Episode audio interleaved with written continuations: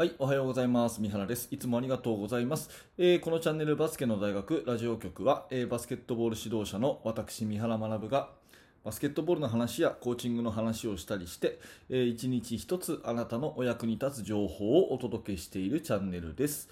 はい、いつも本当にありがとうございます。本日は、えー3月27、27日土曜日ですね、えー皆様元気にお過ごしでしょうか？もうすっかりね、えー春っていう感じで、えー季節がね、変わってきたなというふうに感じるね、今日この頃です。えーと、今日のテーマはですね、人生を変える習慣化ということで、えーバスケットボールの技術的な話ではなく、ちょっとくくりの大きいというかね、えーコーチングというところで、えー一緒に学んでいけたらなと思います。うんと、何らかね、えー、と今までの人生だと、えーいけないと、えー何らかこう結果を変えたい、人生を変えたいというふうに思っている人はおそらくたくさんいると思いますし、まあ、そういう気持ちっていうのは誰もがね、えー持ってしかるべきものかなというふうに思います。で変える方法って、まあ、大きく分けて2つあってですね1つはね一気に変える。それからもう1つはゆっくり変える、まあ、このどっちかがあると思うんですね。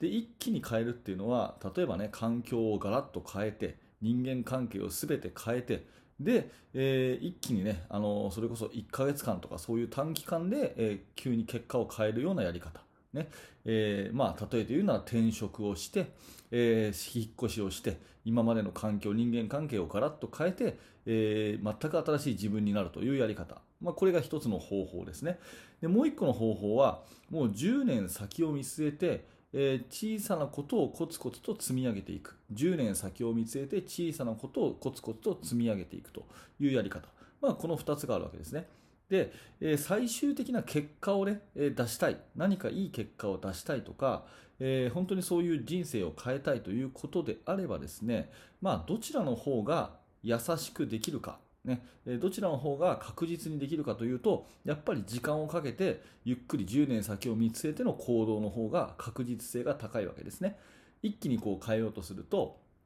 あのやっぱり失敗したっていうふうに思うこともあるわけですから10年先を見据えて今できることをやっていくというような変化の仕方の方が、えー確実に人生が変わるし確実に人生が好転する、まあ、私はそんなふうに考えております。でねじゃあ10年先を見据えてこう自分の行動を変容させていくっていうことになるとやっぱり習慣っていうものがすごく大事になってきますよね。習慣っていうのはもう考えなくてもできる。ね。やらない方が気持ち悪いっていうような行動のことを習慣っていうふうに呼ぶと思うんですけど、まあ、例えて言うんだったら、えー歯磨きとかですよね、えーおそらく、えーほとんど多くの方は、え歯磨きを毎日ね2回か3回、まあ、そのぐらいはやってらっしゃると思うんですね。しかも決まった時間に決まったやり方で大体同じようなことを、え毎日やってると思うんです。でこれっていうのは完全に習慣化になってるので特にねえーよし、今日こそ歯磨きやるぞみたいにやる気を出す必要もなければ、えー右からやろうかな、左からやろうかなっていうふうに迷うこともないと。もう体が覚えていて自然にやってると。ね、で、もし何らかの理由でね、うん、なんか具合悪くて寝ちゃったとかね、そういうことの理由で歯を磨かない、いつもやってる時間帯に歯磨きをしなかったとすれば、えーすごくなんかこう気持ちが悪いというかう、ずうずするっていうかね、やらないことの方が気持ち悪いと。まあ、基本人間っていうのは面倒くさがりな生き物なので何か行動をねやるかやらないかって言ったら、まあ、できればやりたくないっていうのが、まああの本能なんですけれども一度習慣化になったものっていうのは逆にやらない方が気持ち悪いというふうに、まあ、自分が変わっていくわけですね、まあ、これが習慣化の素晴らしいところだと思います。うん、で、えー結構この三日坊主とかっていうふうに言われる、まあ、習慣化が苦手な人っていうのは多いと思うんですね。うん、で逆にやっぱり習慣化にするのが上手い人っていうのはあの本当に自分の人生を思い通りにするっていうかあのやりたいような結果をこうじわじわ出していくっていうことができる人だと思うので三日坊主になっちゃうのかそれとも習慣化をね、えー自分のものにしてあ自分はこうなりたいと思ったら確実にそうなれる人なのかっていうところで随分人生が変わると思っていて、まあ、そのためにこの習慣化をするコツっていうのをね知ってるかどうかっていうのはすごくすごく、えー大きいなと思います。で私はね、えー習慣化にするのが得意なんですよ結構ね、えー、結構習慣化にするのが得意で、例えばこのラジオ、2021年にはもう毎日更新するっていうふうに決めたらですね、本当に毎日更新してるんですね。もう間もなく3ヶ月が過ぎますが、もうこれは自分にとってね、朝起きたらまずラジオを撮ると。ね。で、え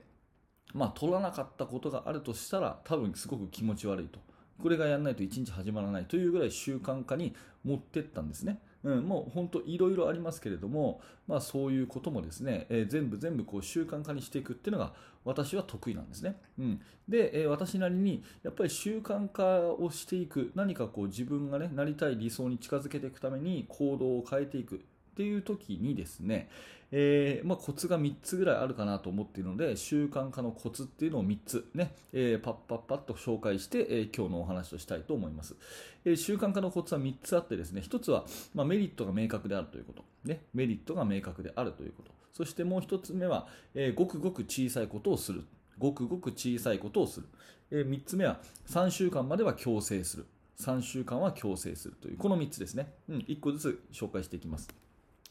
え、習慣化するためのですね、え、3つのコツ。1つ目、メリットが明確。これはもうね、え、言うまでもなく、えー、何のためにそれをやるのかっていうのをまず明確にしていけばいくほど行動は続きやすいですね。歯磨きであれば歯を磨かなかったらどうなるか虫歯になったり、ねえー、歯が汚れてね笑顔に自信が持てなくなったりそういうデメリットがあるわけですねだから、まあ、磨くと私で言うとこのラジオは喋、えー、ることによって自分のこうトークスキルの練習になったりそれから、えー、知識の定着化があったりとかですね、本を読んだら次の日ラジオでそれを喋ることで自分のものになったりとかっていうような明確、それから聞いていただいているリスナーの方が増えれば、いろんなところでですね、人間関係、バスケットとか指導者仲間が増えるというような、そういうメリットを私は意識してますので、やっぱりこれはやりたいな、やっていきたいなっていうふうに思えると。いうことで、まあ、あのメリットが明確である。だから自分なりにでいいと思うので、何か習慣化、をつけたいっていうのであればね、えそれをまあメリットを明確にしておくと。自分の中でメリットを明確にしておくってことは大事かなと思います。これが1つ目ですね。で、2つ目はごくごく小さいところから始める。で、これはね、すごくね、あのー、よく失敗しがちなところだと思っていて、例えばね、えー、勉強するぞ、なんか今年こそはね、えーあの英語を勉強するぞとかね英会話喋れるようになるぞとかいう人がいたとしたらですね、うん、あの急にいっぱいやっちゃうんですよね。でそれはすごくあの挫折のあの始まりっていうか急にね参考書を買ってきて、えー、まあ、もう今日はこの1冊全部やるまで寝ないぞとかね、うん、あと、まあ、ダイエットとかで言うとですね、うん、あのもう今日からあの毎朝朝ごはんはねちゃんと食べてたのを朝ごはんを食べないとかですね。そういう極端なことをやるとやっぱりね長続きしないんですよ。だからスタートに張り切らないってことですね。うん、だから、すごくすごく小さなことからやるということが大事だと思います。えー、例えばは、今の言うダイエットで言うとですね、もう本当に1食抜くではなくて、えー、半分残すでもなくてですね、おかわりしないでもなくて、まず最初はですね、何かしら一口残す。これですね。何かしら一口残すと。今まで全部全部食べてたのを、ね、一口残すっていうことをやるだけで、全然違うじゃないですか。だからそうするとですね、残すことが習慣になると、完食しないことが習慣化になると、まあ、着実にこのダイエットっていうものには向かってますよね。で、慣れてきたら負荷をだんだんかけてきて、ちょっと半分残すとか、ね、場合によっては1食抜かすとか、まあ、そういうふうに段階を上げていくこともできると。最初から、えー、ギアを入れない、張り切らないってことはすごい大事な始め方だと思います。はい、それで最後ですね、えー、3週間は強制が必要と。私の感覚だと3週間、21日は何が何でも続けた方がいいと思います。うん、例えばですね、えー、まあ、ダイエットで言ったらですね、えそれを家族に言って、必ず一口残すことにするからねっていうふうに言って強制力をかけるとかですね。そういうやり方をしたり、カレンダーを貼っていつまではこれを絶対に続けるっていうふうに目に見えるようにしたりとかですね。でさっき言った英会話の例で言うと、うん、あの3週間分の教材をもう買っちゃうっていうのもいいんですよね、うん、買っちゃう。で買っちゃうとなんかもったいないなっていうような心理働くんでやるようになるとか、まあ、そんなようなことをしてですね。で最初の3週間を乗り切ると意外とこうもうあとは自動化するっていうかねそういう感じをするので、えー、まず最初の3週間はなんとか習慣化をするような仕組みを自分で作って乗り切るというやり方をお勧めしています。はい、えー、まとめていきます。やっぱり人生ね、時間をかけて結果を出すということ大事になってくるので、習慣という力はものすごく大きいです。で習慣化するには、えー、コツは3つあって、1つ目はメリットを明確にする、2つ目はごくごく小さいことをやる。そして3つ目は、えー、3週間は強制力をかけるという3つですね、えー。ぜひ参考にしていただければ嬉しく思います。はい、ありがとうございました。いつもね、ちょうど10分で終わらせるっていうことを考えながら、これも一つのね、自分のトレーニングとしてやってるんですけれども、